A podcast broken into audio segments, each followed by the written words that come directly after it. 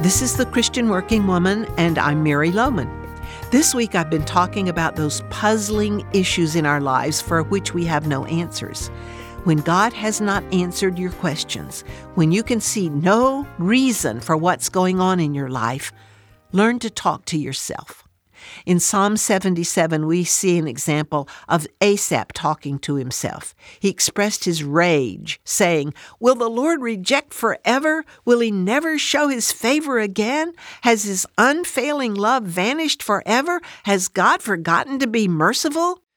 And then, after saying those words of doubt and anger, and I think hearing in his own ears how foolish they were, Asaph said, Then I thought, To this I will appeal, the years of the right hand of the Most High.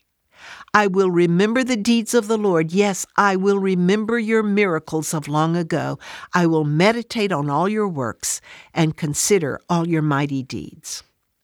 Asaph got the foolish, angry words out of his mouth, expressing to his understanding and patient God all his anger and frustration.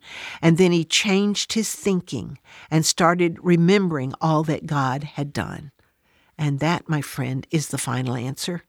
Renewing our minds with correct thinking about who God is and what He's done for us just as Asaph needed to get back to who Jehovah God is and what he had done, so we must as well. When the questions have no answers, you may have to abandon them or be willing to live with the unanswered questions, but you don't have to live in despair or anger. The same God who, for whatever reason, does not answer your questions is the God who will bring you comfort and strength to face them. I often think of the question Jesus asked his disciples when many of his followers were forsaking him. He said to the twelve, You do not want to leave too, do you? Simon Peter answered, Lord, to whom shall we go? You have the words of eternal life. Friends, where else will you go with your unanswered questions? If there are no answers from God, then trust Him to see you through. There's a song I like which says, God is too wise to be mistaken.